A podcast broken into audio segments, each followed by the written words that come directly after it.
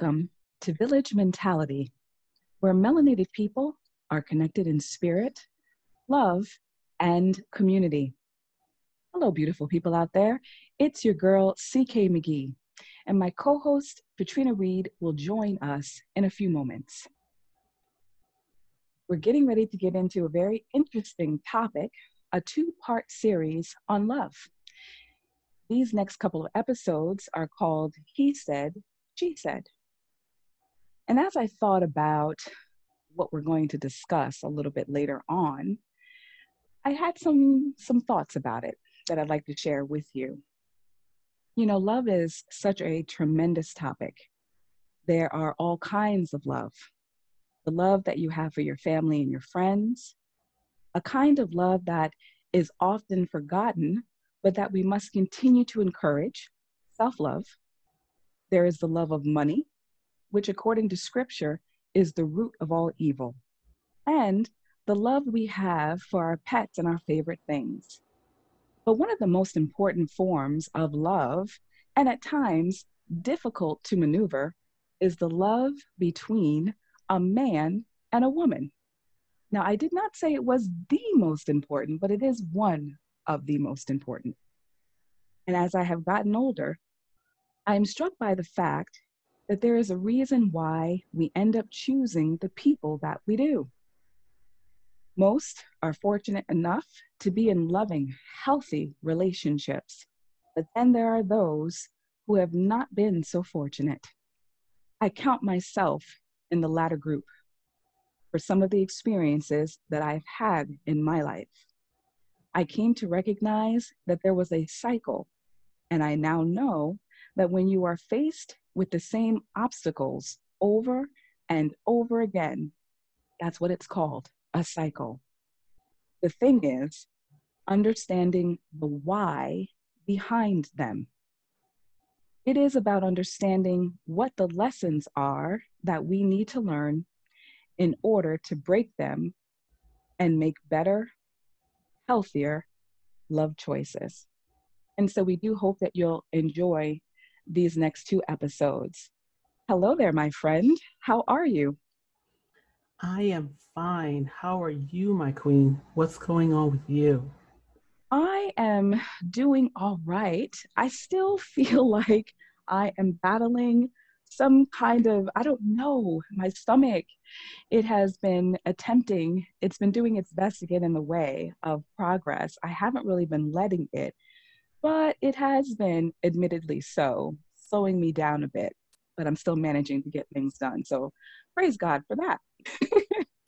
well, absolutely. I am so, you know, sad to hear that this is lingering on a little bit longer than we would like, but I am always happy to know that you are persevering through it and that you are taking the time to acknowledge it when you need to and taking care of yourself. Like you said, self love is so important. So I'm glad that you are here with us today so that we get the opportunity to hear the information that you have and to enjoy and share in our experience. Yes, my friend, as we talked about uh, this topic, you know, we have, I know, some of our own personal stories, but of course, you know, we'll be, you know, commenting along the way. And I'm just really glad that you and I are are taking this little journey together. Absolutely. And it's always fun to um, have these conversations, to be able to share with each other what we think about love and what we think about uh, the topics and how we feel and how they impact us. And yes, although we have had personal experiences that may not be the best examples, uh, we're still able to provide insight, understanding, and and our own views. So I love it every week that we get together and we get to share with the villagers our normal conversations. Absolutely. And again, let's remind everybody out there, shall we, my friend, that basically you're simply listening to a, a recording, if you will, of one of our conversations. This is how we talk on a daily, daily basis. Yes. So we want to we want to let you know villagers that we appreciate you joining us for these conversations but but this is something that we do on the regular.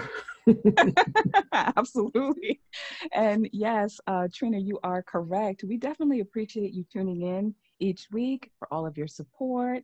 And uh, we look forward to any comments and questions that you may want to share along the way. So, without further ado, as we discussed this topic, uh, my friend, we decided that we wanted to kind of shake things up a little bit, didn't we?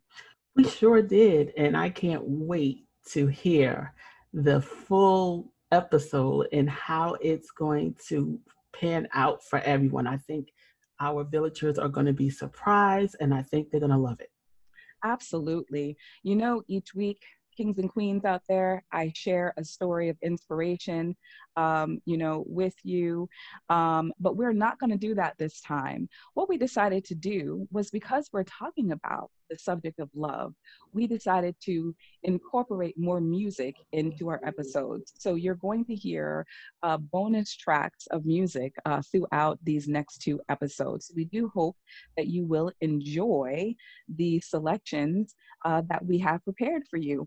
And so, with that being said, my musical jukebox, before we get into let's talk about it, what is our first bonus track? Well, my friend, as we discussed this particular episode and the next one, we talked about the music that would go well with what we were talking about. And one of our favorite artists is Stevie Wonder. We both we both love this musical genius. And because we both loved him, we decided that My Cherie Amour was the best song to start off this episode. So please, villagers, sit back, relax, and listen to Stevie sing My Cherie Amour. And we'll be back after this.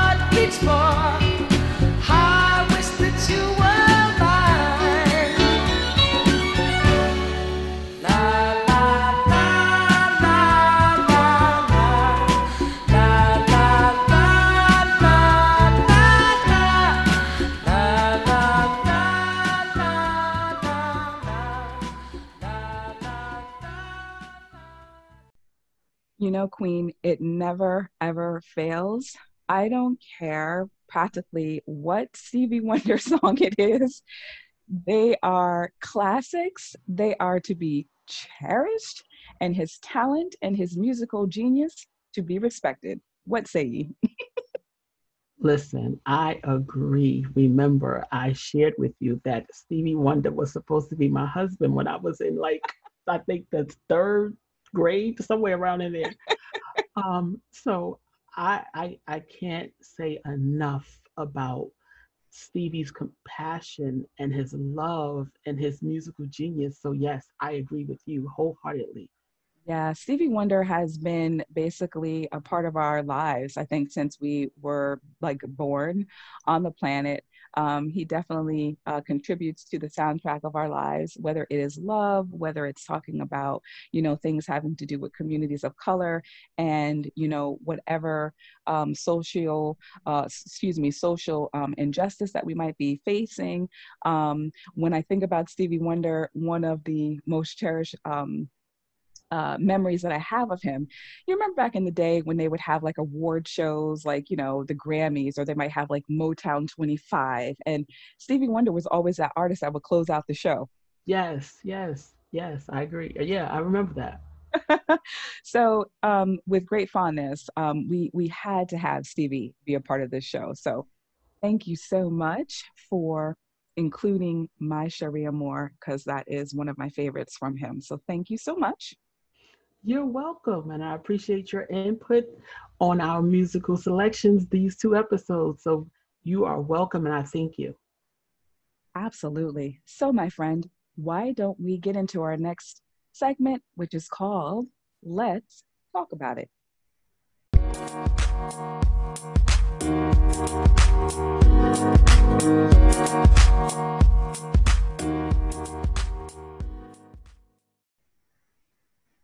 All right, there, beautiful people out there. So I am certain that by now, even if you are not uh, that much into politics, you've heard the news all over the place that Joe Biden, the Democratic nominee, well, now confirmed uh, nominee uh, for president, has selected Kamala Harris as his vice president, uh, vice, vice presidential nominee, his running mate.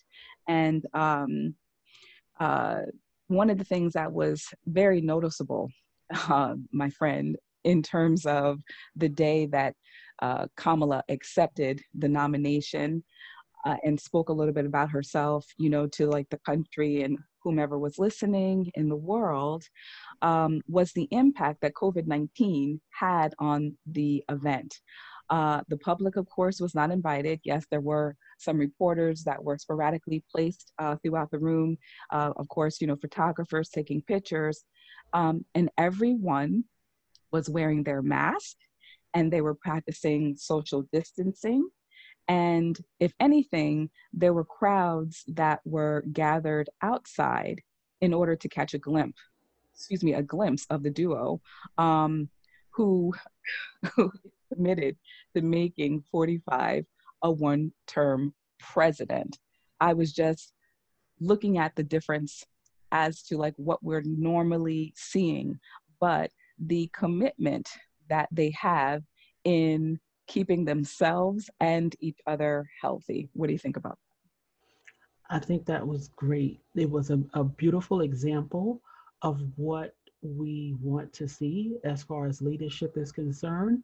Um, we have had a poor uh, example of leadership throughout this whole pandemic. And again, it's still not over, guys. It's still not over. So to be able to see that uh, Mr. Biden and Ms. Harris was able to come together, get everything set up. The the Democratic National Convention was able to set everything up so that social distancing, mask, and all the other precautions were in place is just a, a step in the right direction. Yeah, and speaking of the Democratic National Convention, which came after um, Kamala Harris accepting the nomination, it was very interesting, as it has been with all of the events that you know we typically sort of take for granted in terms of our prox- our close proximity to one another. Um, to see um, how things were done virtually.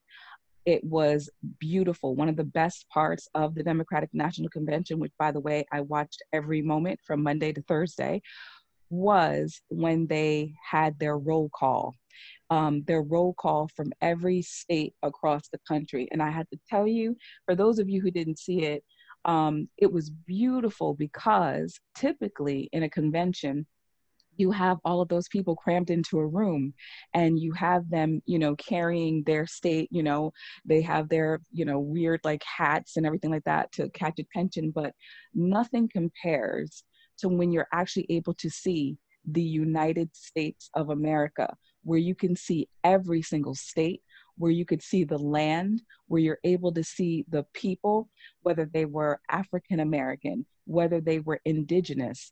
Um, it was fantastic. And it, it, it's almost like I don't want them to go back to the regular way.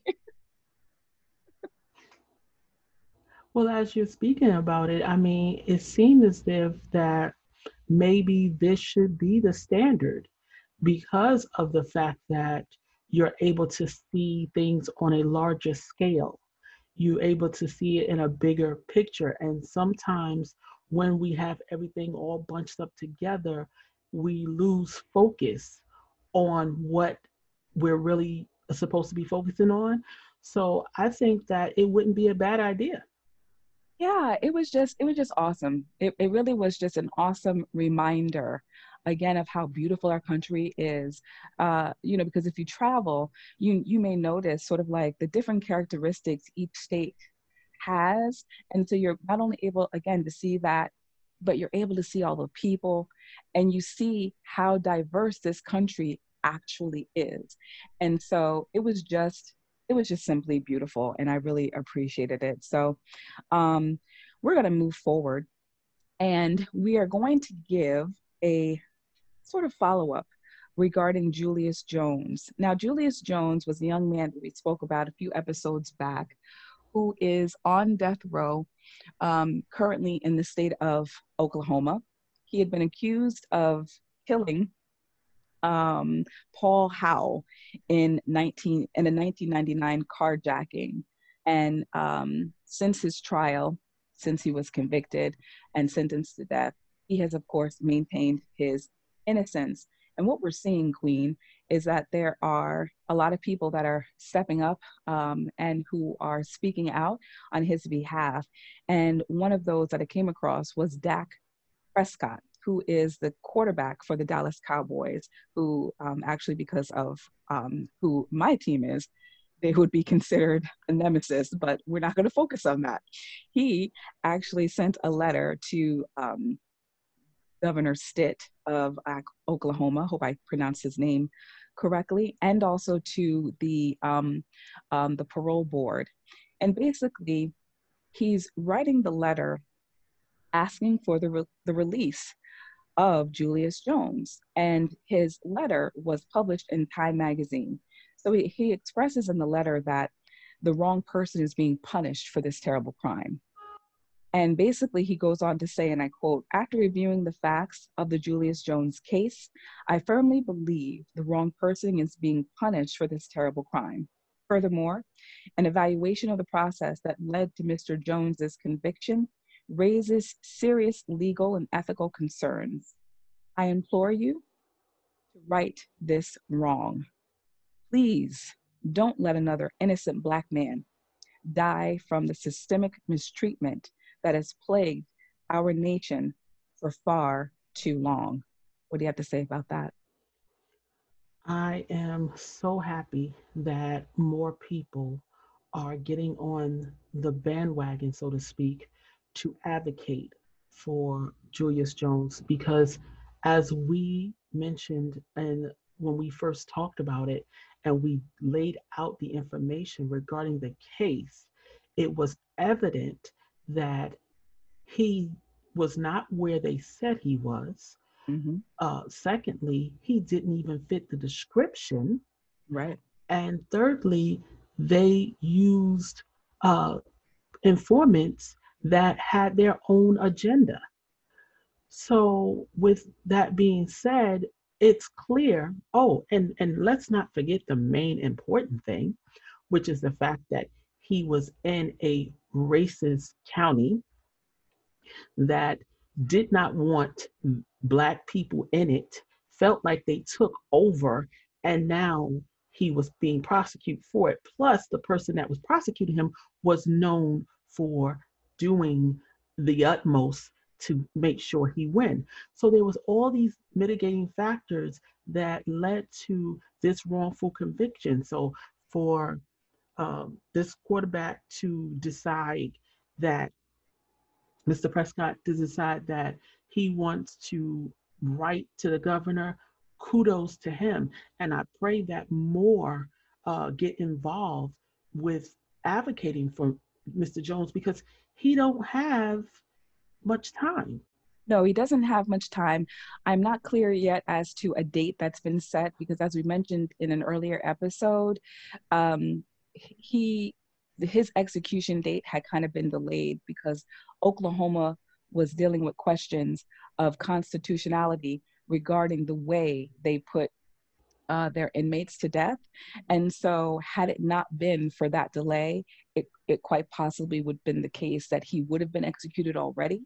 And so, as I mentioned then, I mentioned again, he is on borrowed time. And so, there are a slew of celebrities, um, athletes alike, who are speaking up on his behalf, but most notable was Dak Prescott.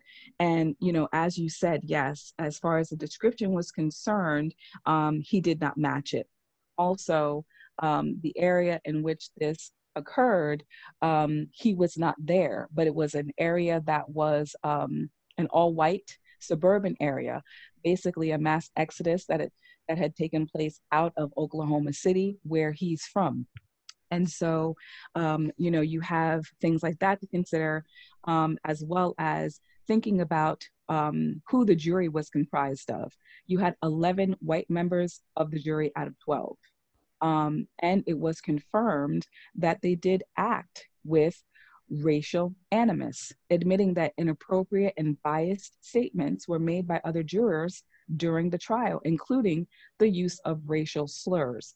And then also, another key factor here is that his family was able to provide him with a solid alibi. They were not permitted to testify um, at the trial. So, you know, it's it's amazing again how our black men and women are completely railroaded and they are being failed by the justice system and they are really being failed by the, the legal system as well because i almost feel like my nine year old niece could try this case and win it that's that's really how blatant the, the the evidence is where you would just look at it and understand that he is not the man yeah and i i mean everything you just said it, it just continually helps us to see that this is wrong. There's no right in it. And the best way to right this wrong is to free him or retry the case in a place where there can be no um, biasness. And we know that's not accurate because the we have systemic racism.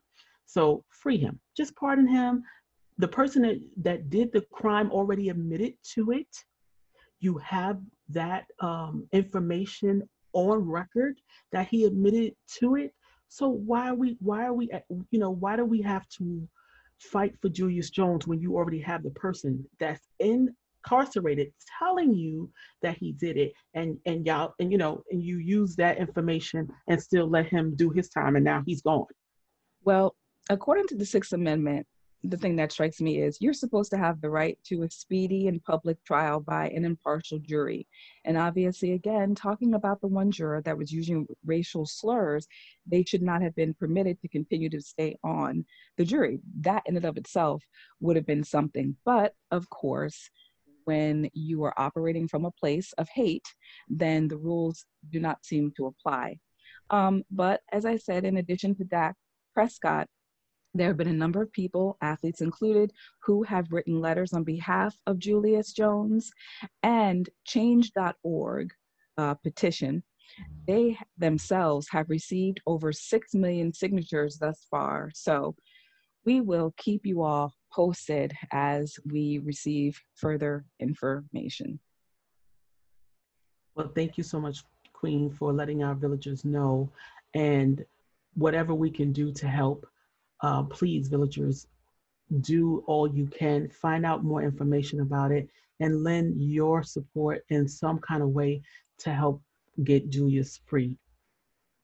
Absolutely, absolutely. Because um, you know, yes, we have uh, mentioned a few since we've been doing this show, and there is so many, many out there who are experiencing the same fate. So um, we definitely um, pray that you will do something, even if it's signing the petition, if it's spreading the word, spreading awareness. Please do that.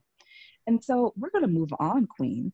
Um, and like I mentioned earlier in the episode, we are going to forego the inspirational story so that we can have ourselves another musical gem by you.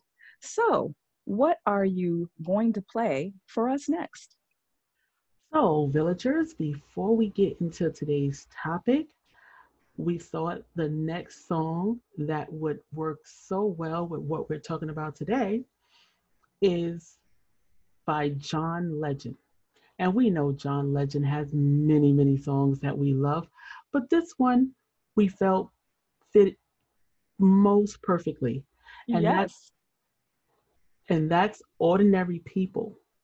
So, as always, sit back and enjoy, and we will talk to you when we get back.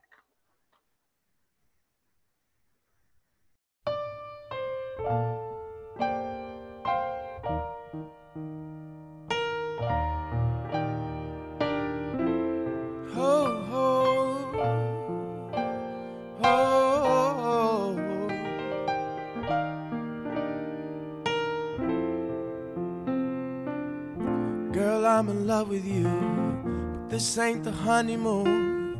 Past the infatuation phase. We're right in the thick of love. At times we get sick of love. It seems like we argue every day. I know I misbehaved and you've made your mistakes, and we both still got room left to grow. And though love sometimes hurts, I still put you first. And we'll make this thing work. But I think we should take it slow. We're just ordinary people. We don't know which way to go. Cause we're ordinary people. Maybe we should take it slow take it slow. Oh, oh. This time we'll take it slow. Take it slow. Oh, oh. This time we'll take it slow. This ain't a movie, no, no fairy tale conclusion, y'all. It gets more confusing every day. Sometimes it's heaven sent, then we head back to hell again. We kiss, then we make up on the way. I hang up, you call, we rise and we fall, and we feel like just walking away. But as our love advances, we take second chances. Though it's not a fantasy, I still want you stay. We're just ordinary people.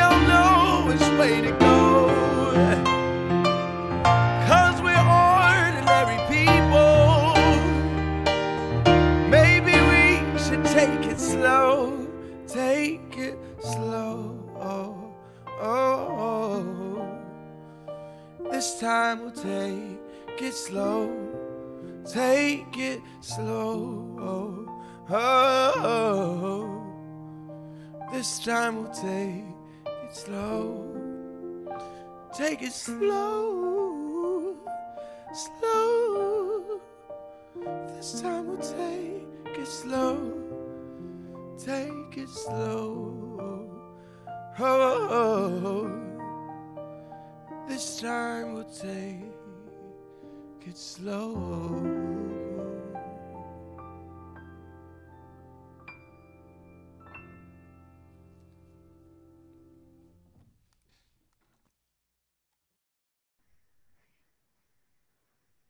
You know, my friend, every time I hear that song, I recognize that that was the very first time I've ever uh, seen or heard of John Legend. And I can remember the black and white video where he comes strutting into the room and he sits down at the piano and he starts playing. And I tell you, I've been in love with him and his singing ever since. Yes, that definitely um, brings that video to mind. And it just, his voice can be so soothing at times. So, yeah, definitely was my first um, introduction to him as well. yes. So enjoy him. So enjoy him. All right, then, ladies and gentlemen, beautiful people everywhere, let us go ahead and jump into today's topic.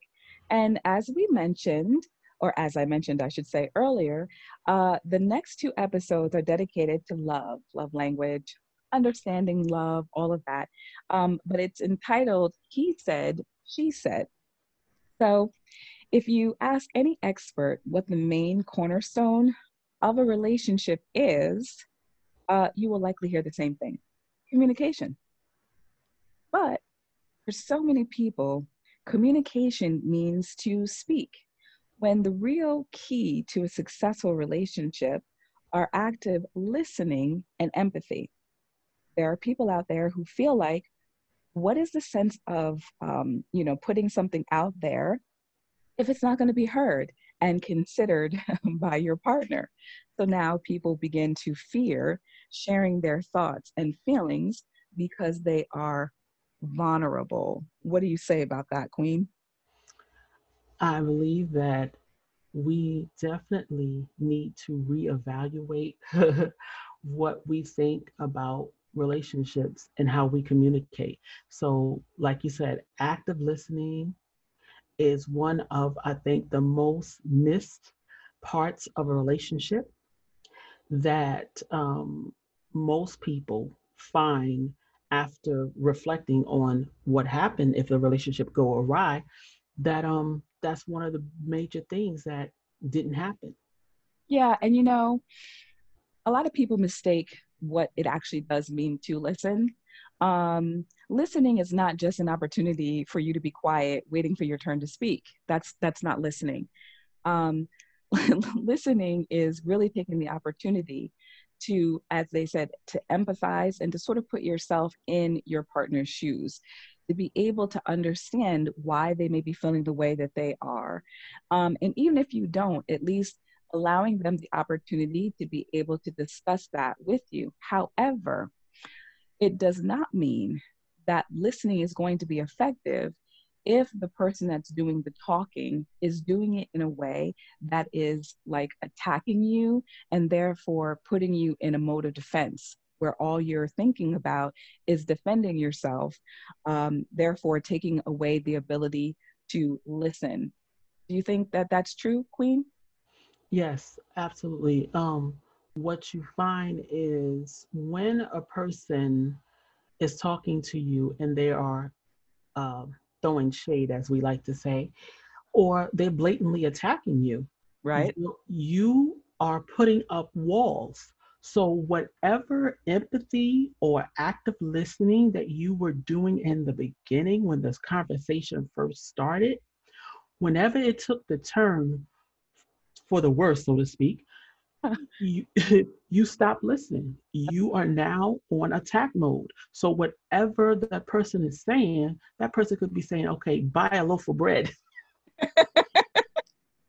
and now buy a loaf of bread as simple as it is has has now became you're, uh, you're you're you're attacking me. So I don't know how to bake bread. I don't know how to cook bread. What are you saying? I don't know how to buy bread. Like it goes into a whole nother level because that person was doing um, the provocation in that conversation. That person was not coming to you from a place of love, compassion, or empathy. Right. And I think the thing to remember too is that a relationship is a two-way street. Really, a relationship of any kind is a two-way street. But when we're talking about romantic love, it's a two-way street. Both people contribute to the success and the failure of that relationship.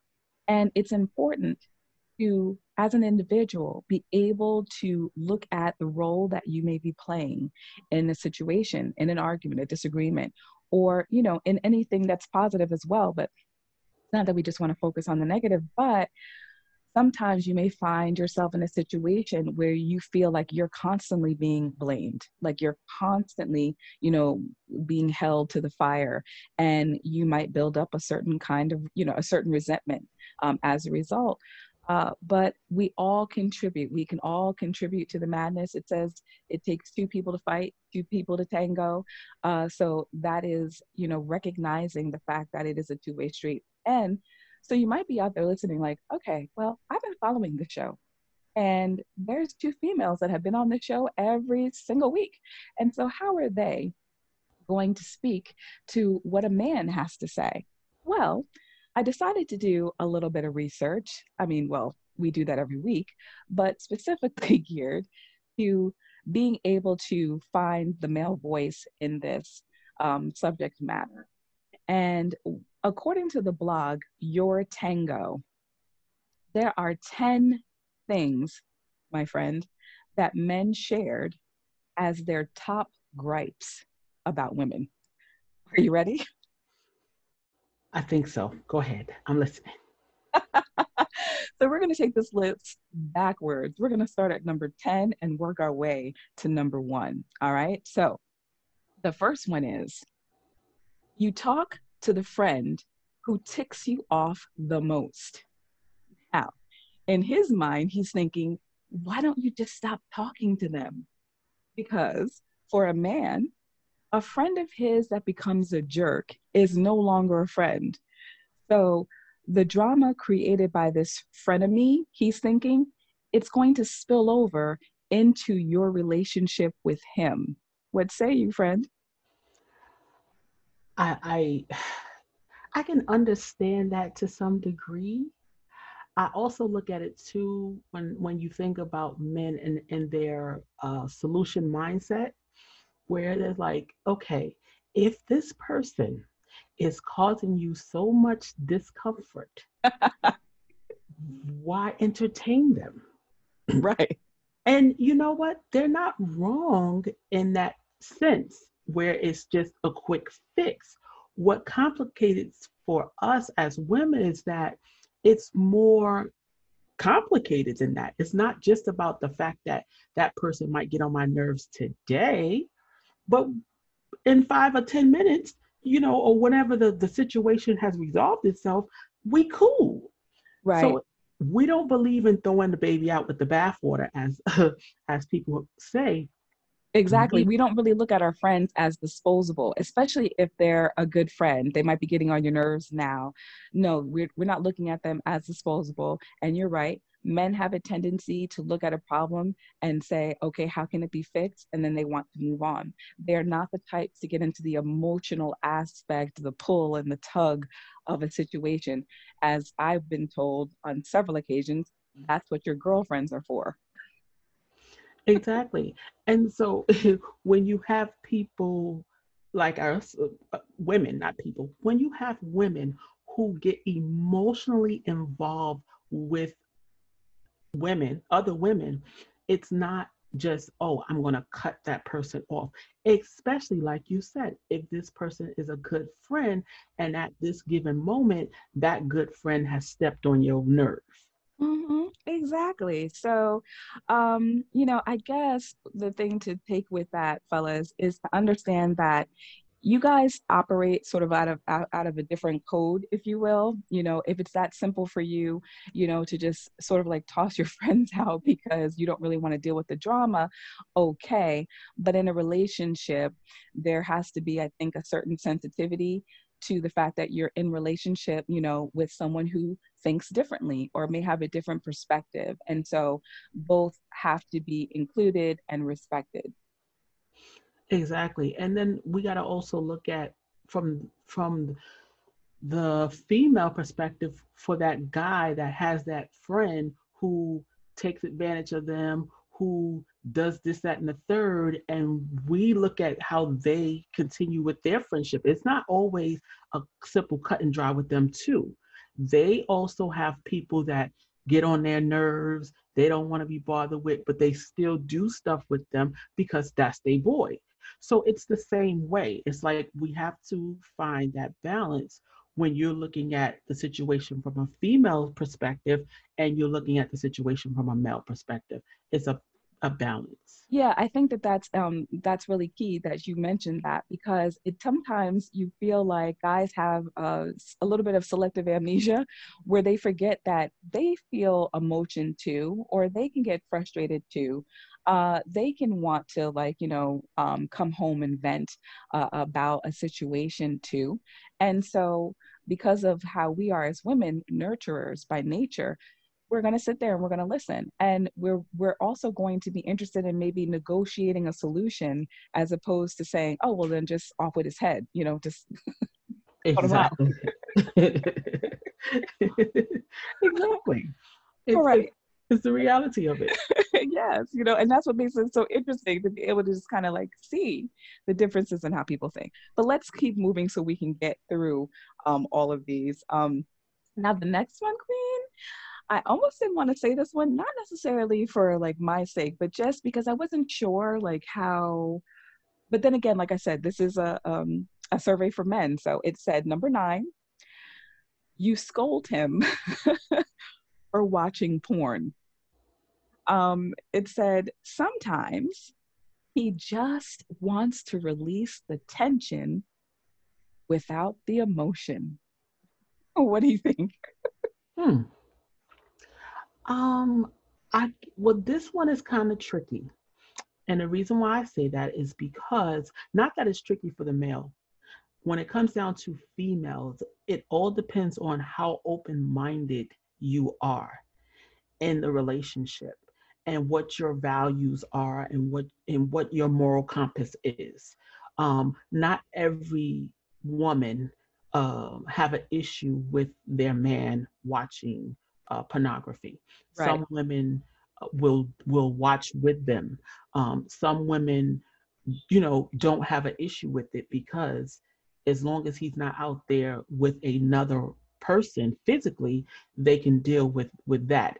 I think it becomes uh, more complicated when it becomes an obsession or a, a compulsion or a, a bad habit. Um, and that's when women tend to go into that uh, more scolding type of attitude. But it all depends on the person. Yeah, I, I agree. It does depend on the person.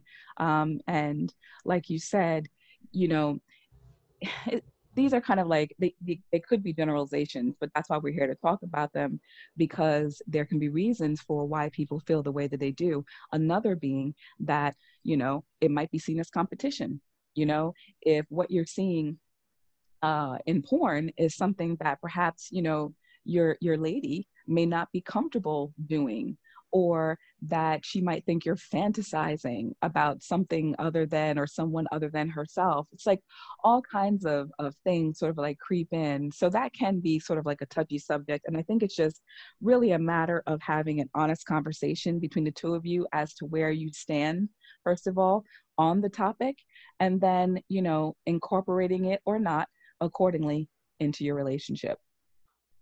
Yes, I wholeheartedly um, would suggest, yeah, you having that conversation. It's so important. Mm-hmm. Now, the next one on the list is you question everything that he does. Dang. Your constant questioning about the little things in life can come across to him as mistrust or nitpicking. What about that, my friend? Again, it's about the person and it's about patterns and it's about behaviors. And if you give a woman a reason to question you, she's going to question you. And if you don't answer her, you are basically adding fuel, if you will, to that fire. It's we're not questioning when I say we, and I, I, I apologize for speaking for the collective. Let me make it more personal. I, in a relationship, don't question uh, my spouse or the romantic, romantic partner I have because I have nothing else better to do. no, really? Or because I want to come off as a nag or a nitpicker because I, I feel like we as women get a bad rap for doing the loving things that we do.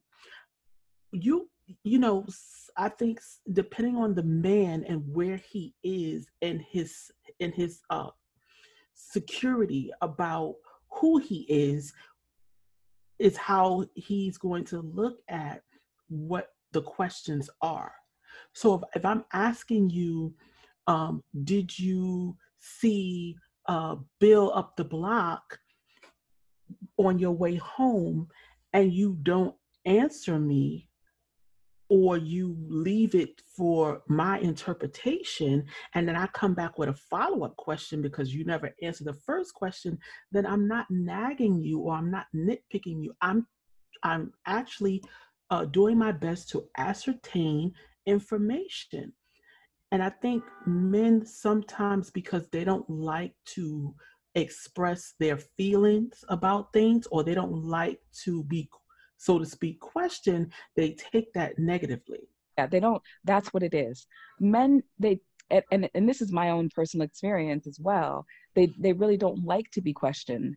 Um, they really for the most part you know they they kind of like want to be able to do what they want um and want you to trust that what they're doing you know is like above board. But the thing of it is is that that may be how you acted before you got into the relationship where there wasn't anyone questioning your comings and goings. Um there wasn't anyone maybe questioning you know did you take out the trash? Um or if you have provided what they call let's say a honey-do list you know did you do a b c and d? And if like you've mentioned the experience has been that they have a reason to sort of follow up with you because of the pattern and and understanding that okay i give you the list but nine times out of ten what i'm asking you to do isn't getting done then that instills in a woman's mind like okay i gotta i gotta follow up behind you and so again you know I feel like there's a reason for everything. And when those reasons are identified and communicated, then I think we have at least a fighting chance to be able to understand where one another is coming from. And as far as like nitpicking and everything like that, I find that funny because sometimes it seems like they want you to be their mother.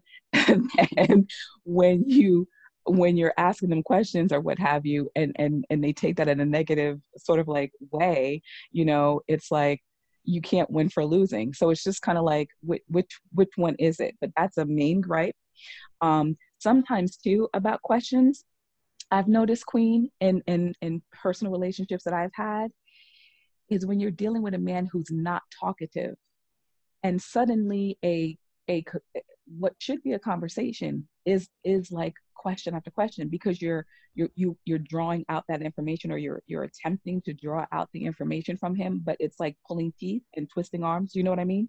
Absolutely. Um sometimes you feel like you are a part of the CSI uh, investigation team because it's like, why do we have to pull teeth to get answers when you're dealing with a person that is non-communicative, uh, non-talkative? It, it makes it so much harder. So yes, like you said, it becomes question after question after question because I'm still waiting for you to answer and you're not answering me. And yes, like, okay, sometimes we need to back off to allow them the opportunity to process. But at the same token, I think it's about standard too. When you have a woman who has a standard and she is expecting for you to live up that live up to that standard, um, hopefully she's communicated that standard before she before she tries to um, um, and implement it. But when there's a standard in place, you have to be able to meet that standard. And it's like for them, when it comes down to women, you're you're not ready to deal with that, but yet you'll work a nine to five where you have to ask ask and answer questions all day. Yeah, that's that's interesting. All right, so let's move on. I'm going to take the next three so that we can kind of discuss them. Um, number eight, uh, um, excuse me, number seven is you become too you become too comfortable in the relationship. In his mind, he is wondering what happened to the woman that he used to fantasize about. The next one, number six, is you do not demand what you want he um, says like strong men desire strong women. It's only weak men who need a weak woman so that they can keep them down and control them. So if you want him to love you, you must first love and respect yourself so that he will have no other choice but to. And then number five is that you use his past against him. They know they screwed up, but so do you. You make mistakes. And in their mind, forgiveness is not the same as acceptance, but you can forgive and move on. And in order to do that, you will need to realize that what they did was not about you, but it's about them, their choices, and or their lacking. What say you, Queen? Well, okay. Um, going with the not maintaining yourself in a relationship. Um, comfortable. I think, yeah, getting getting comfortable and being comfortable in a relationship. I think that goes both ways. I don't feel like it's just a one-sided deal. Um, men tend to stop doing what they used to to make that woman feel like she is the only woman in the world. And once that starts to uh, filtrate into the relationship, that woman may or may not uh, feel like she need to do anything you know extra or to, to maintain what she was doing before. So it's not so much that women get comfortable men get comfortable too. It's a it's a it's a um, two-sided thing. It's reciprocated. And it's about both of you putting in the work taking out the extra time. Comfortability comes, yes, with being with a person for a long period of time. But at the same token, the man um, need to provide that romantic uh, incentive. Well, you know what? Here's something I just wanted I just wanted to cut in because what we want to do is we want to also remember these are the guys that are talking, yes and obviously as a woman you're you're you know we're going to respond to what they're saying but the truth of the matter is when we're talking about um, growing comfortable in the relationship while it may be a two-way street we understand what they're saying.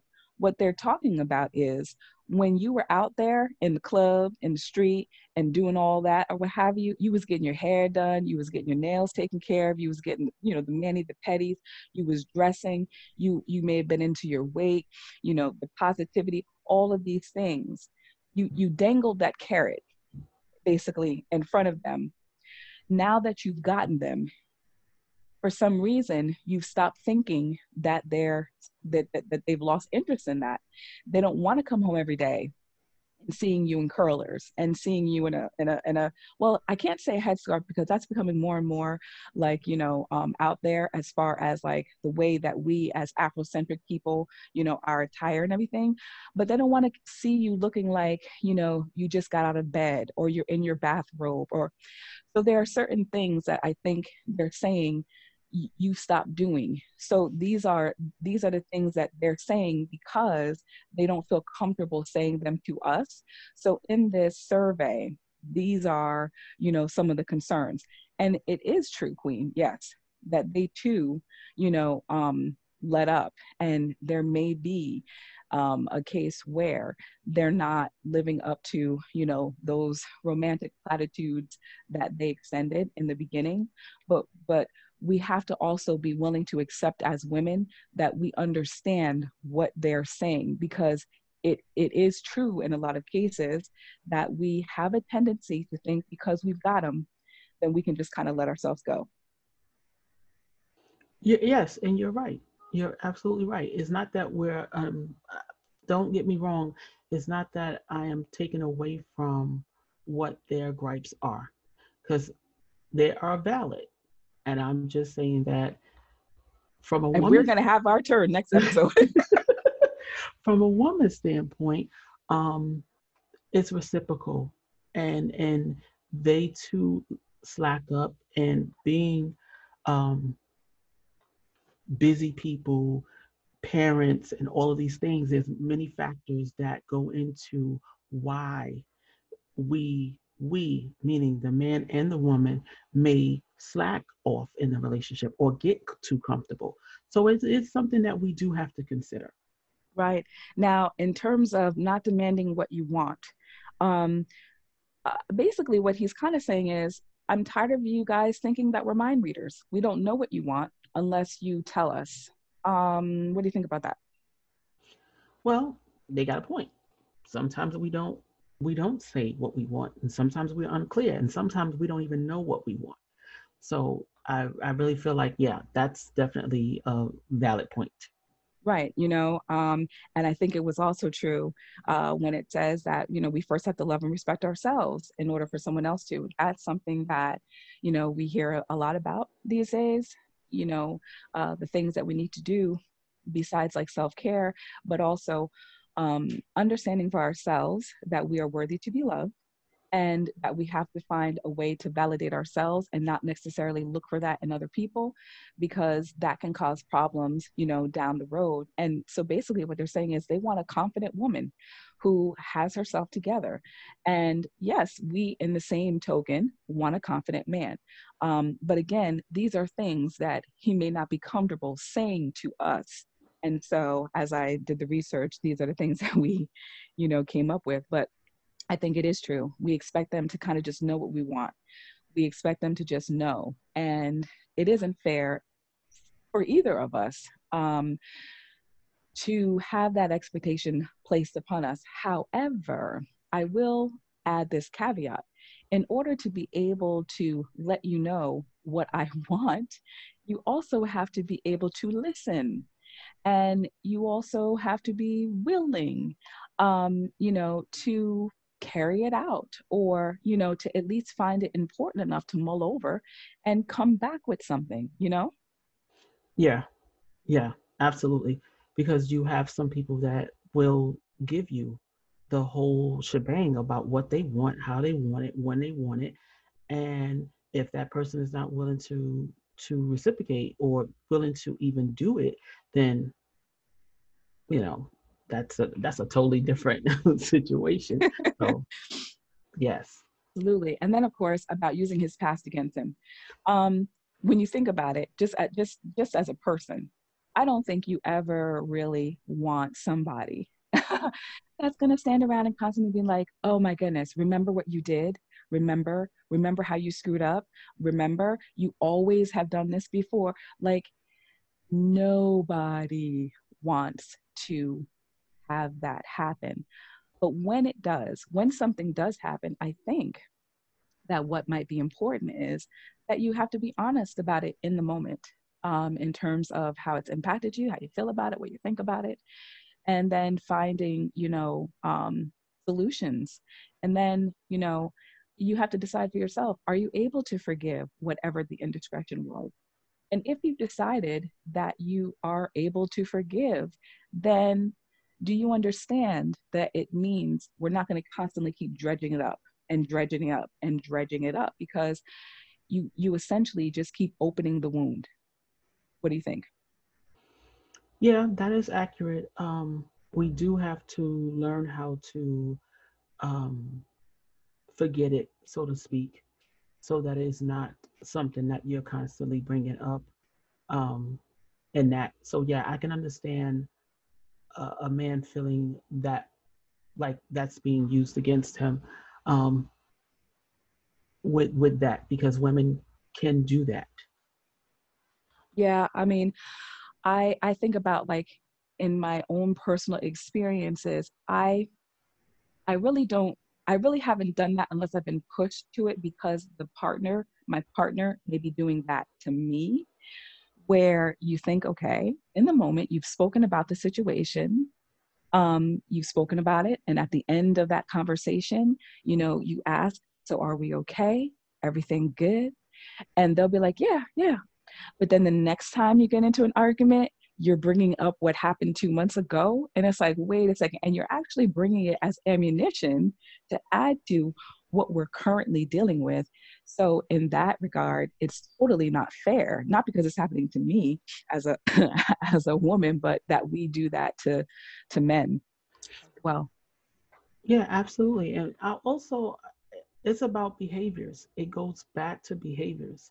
And that's what people have to understand, men and women, is if you, um, as a woman, are in a relationship with a man and you start to see behaviors that triggers you, then you have to address why they still trigger you or what that's about. So, like you said, having that conversation, talking it out, and then dealing with it or determining whether or not if you're going to deal with it is going to be the best solution for that. So I again I, I can see it from the male perspective, but I also understand it because I'm a woman. So yeah. And you're if you're talking about things that trigger you, yeah, it is important to understand the why. And part of that why may be um, were you being honest when you said you were over it? Were you being honest when you said you forgave it? Um, yes, it, it, behaviors, behavior patterns, all of those things are true. But to have an accumulation of indictments towards somebody is never going to be helpful in the relationship. And what I found most difficult to deal with, um, from my perspective, was when we couldn't just focus on what was happening here in this moment. Because you want to talk about the last five things that I thought we did talk about. You know, it's one thing if things happen and there's no conversation at all. And there's no sensitivity from your partner to say, okay, so we talked about this. You're you're listening to what they have to say. They're expressing themselves. They're letting you know how hurt or disappointed they may be, whatever the case is. And you've listened and you've expressed remorse or your understanding of why they feel the way they do.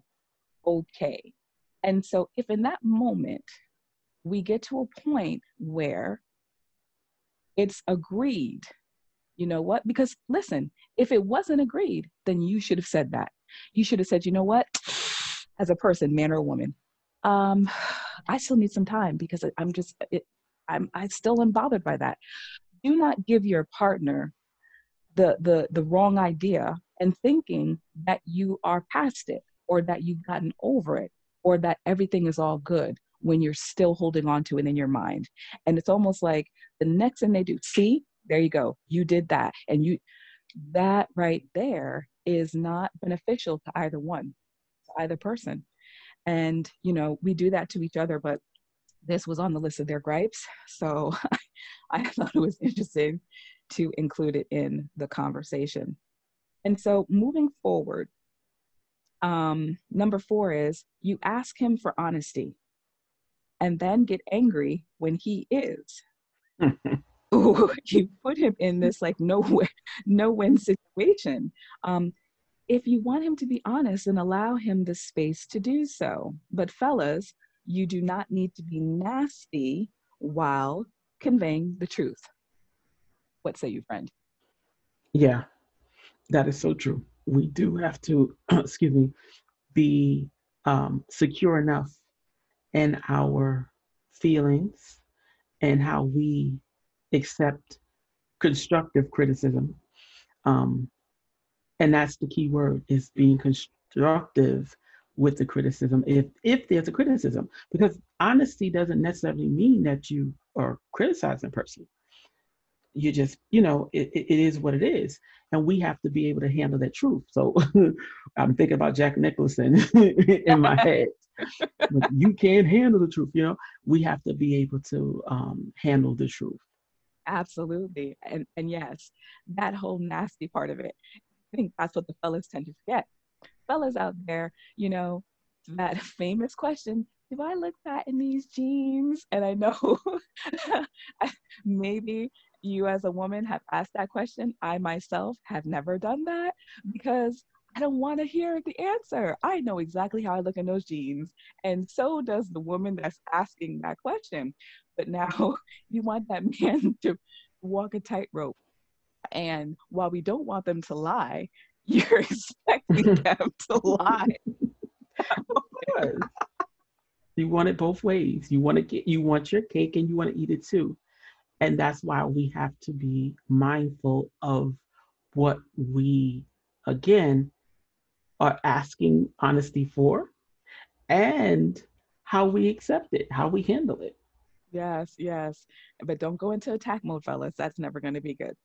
All right. And so the next, uh, well, we're, we're, I might as well just go ahead and read the next three because that'll take us to, to one. So number three says you never take charge during sex um, he feels like if you if you did, you might help him loosen up a bit. Um, and uh, perhaps he feels like you know um, maybe you'll act on what he fantasizes about. Number two, you do not have any faith in him. So basically, what he says is, I worry about all kinds of things, but I do not share them with you because I do not want you to think that I am weak or that I cannot handle it He wants to be strong with you and for you. But it's a part of his DNA to not show fear, even in the face of adversity. And so, because he wants to carry the weight of whatever issue he's facing, um, he also feels like he wants to solve it. The way he needs to know that through it all, we as women have faith in them um, and that we can solve things together. So, it may take some time for him to get used to the idea of sharing and making himself vulnerable, but the burden of everyday life challenges is something that men actually do want to share. It's just they're afraid of how they're going to be seen if they share it.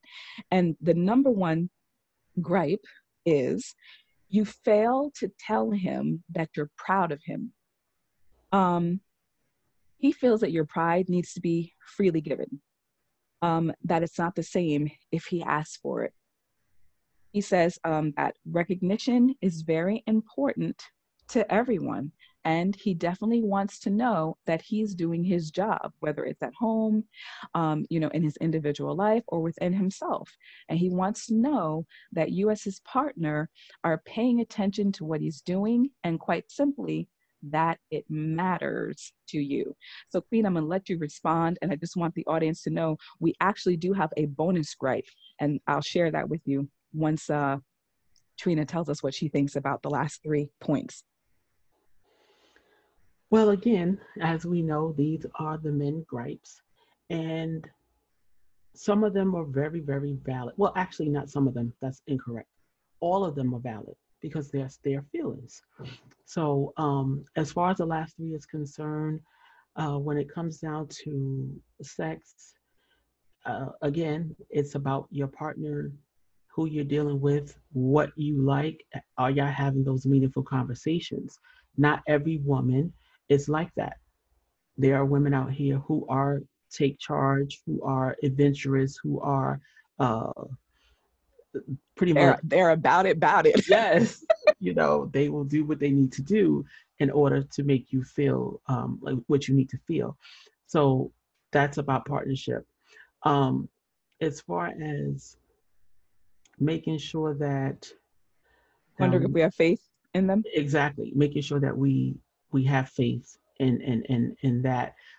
Sometimes that is, I mean, I, I won't say that that's not right. I, from my own personal experiences, you can um, lose faith or lose sight of it. I won't say you lose faith, but you lose sight of it um, in a person, or you forget that they need the same thing you need. So, as women, we have so much on our plates that sometimes we can forget that our man or our spouse or significant other, whatever you want, the title you want to give, needs the same um, things that we need, the same emotional fulfillment. Um, and that's along with that being, you know, being showing or expressing pride. Um, I don't have that problem um, as far as not being able to express pride. I do that without it being solicited because you, you want people to be proud of you as a woman. So it's just knowing and being mindful of the fact that men have feelings too, although they don't show it. Um, sometimes, again, we forget that. Mm-hmm. Yeah, and that's that's really key. Sometimes we forget that because just as we've been socialized, you know, to believe certain things about men, they too have been socialized to believe that they have to behave in certain ways. And one of those ways is to not really express their emotions, their feelings, to not allow themselves to be vulnerable.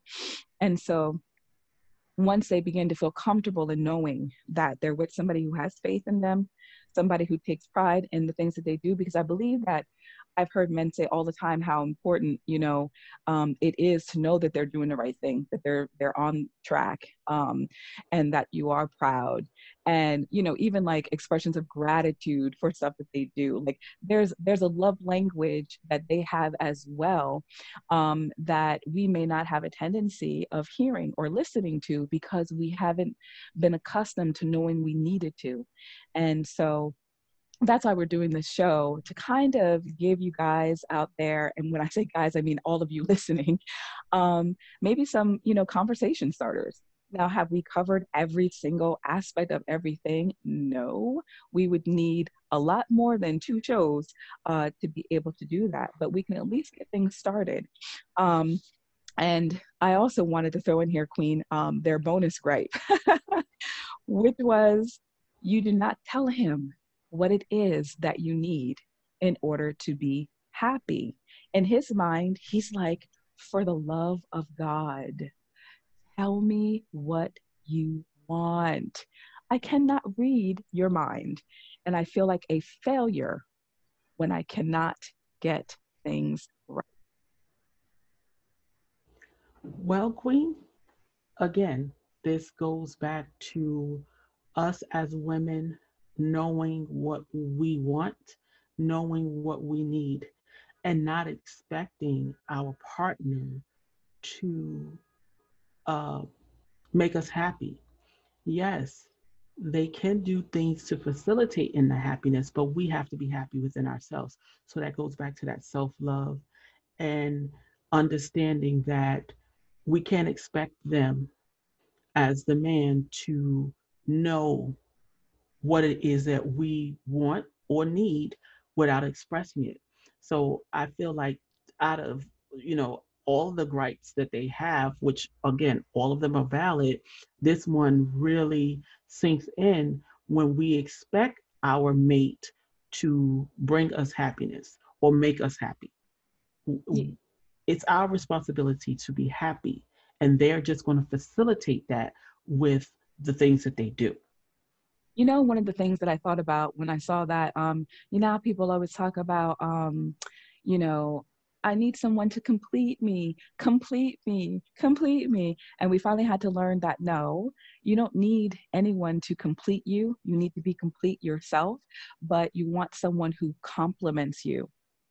And with that being said, if you have love of self, you value yourself as a woman, uh, you know what it is that you want, your communication skills, both to speak and to listen with empathy, are there, then, you know, we might have a better chance of getting those things that we need. However, fellas, in that, you know, communicating, letting you know what it is that we want, and maybe, you know, uh, taking the initiative when it comes to like sex or any of the other gripes that were on the list, we also have to feel that we can share that with you too. Um, again, relationships are a two way street, and it will be very difficult for them to be successful if we both do not take collective responsibility in that relationship because it is not fair for a man to lay on a woman complete responsibility in the mishaps of the relationship no more than it is fair for a woman a woman to do the same to uh, a man. We're human beings. We are flawed. We have shortcomings. We both come from different backgrounds different beliefs and standards moral convictions. We all have what i like to call a different blueprint. And when you understand the blueprint of a person where they come from, why they behave the way they do, why they think and feel the way that they do. It requires you to look at, you know, um, what lies beneath, beneath the superficial, when you're really getting into the crux of understanding who your partner is. And a lot of times, not even I have been successful in doing that. But I guarantee you that at least as long as you're in that mind frame where you're willing to learn and open yourself up to the possibilities of doing that, you'll feel a lot better in the long run. Well said. Well said. So, everything that our queen just said, that is things that we need to consider. And again, reciprocal love. It takes two people to love takes 2 mm-hmm. It, that song, that song, it takes two is a is a, a actual song. So let us definitely um, look into making sure that we're doing everything we can to not just dismiss these gripes that men have, because I know some of us can do that, but really open our hearts and our minds to what is being said today and and if you are of doing some of these things um, see what you can do to better yourself so that in the future if you're in a relationship now or if you're not you won't make the same mistakes Amen, sister. Amen. And with that being said, we're going to roll into another song. What are you going to play for us now before you uh, get into For the Village? So, the last song that me and my queen over here thought of playing for this episode is Anthony Hamilton. Anthony Hamilton. The, I had to take a deep breath then. I, I actually sighed because this song epitomizes love and the way that it, it just moves me. So, without further ado, Anthony Hamilton's The Point of It All. And then we will be back after this.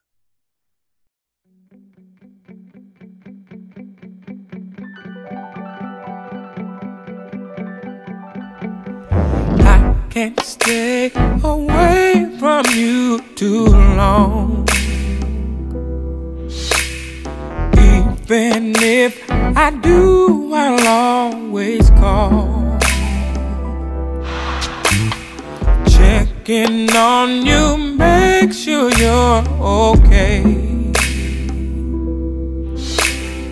Be the one to brighten up your day yeah, yeah. And the point of it all is I love you. Yeah. You know I love you, baby. Oh, oh. My days seem long whenever we're apart. It's like someone has stolen away my heart. You're a major part of my life. And no matter what the storm may bring, I'm fine with you. And the point of it all, I love And the reason for it all, I love you.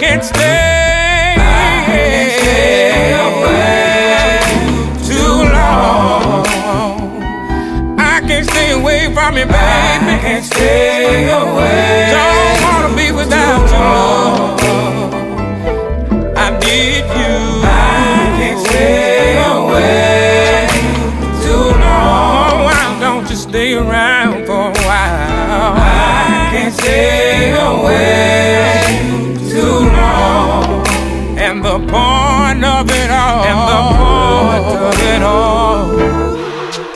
And the point of it all. And the point of it all. And the reason for it all. And the point of it all. I love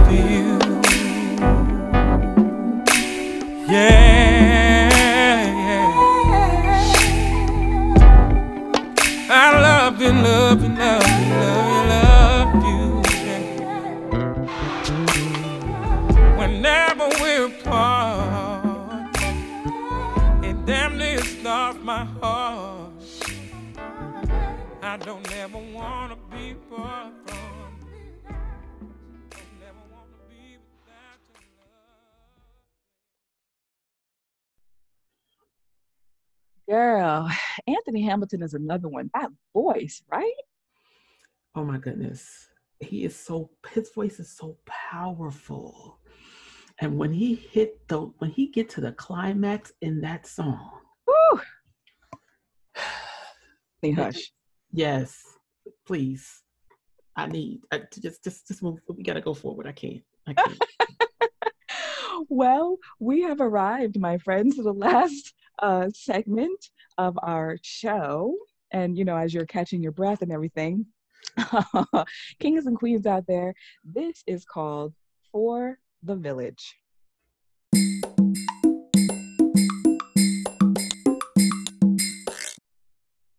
And so, my friend, what uh, example uh, do you have for us this week that demonstrates village mentality? So, what I decided to do was find topics, oh, excuse me, find a village story that included couples.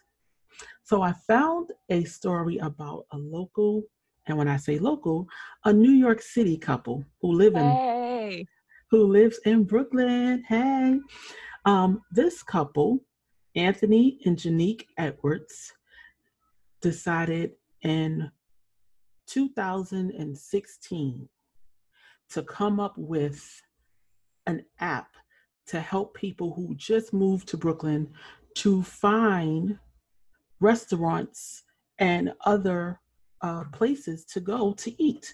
They had just moved here. They were looking for restaurants. They didn't know. They didn't know who to ask, who to call.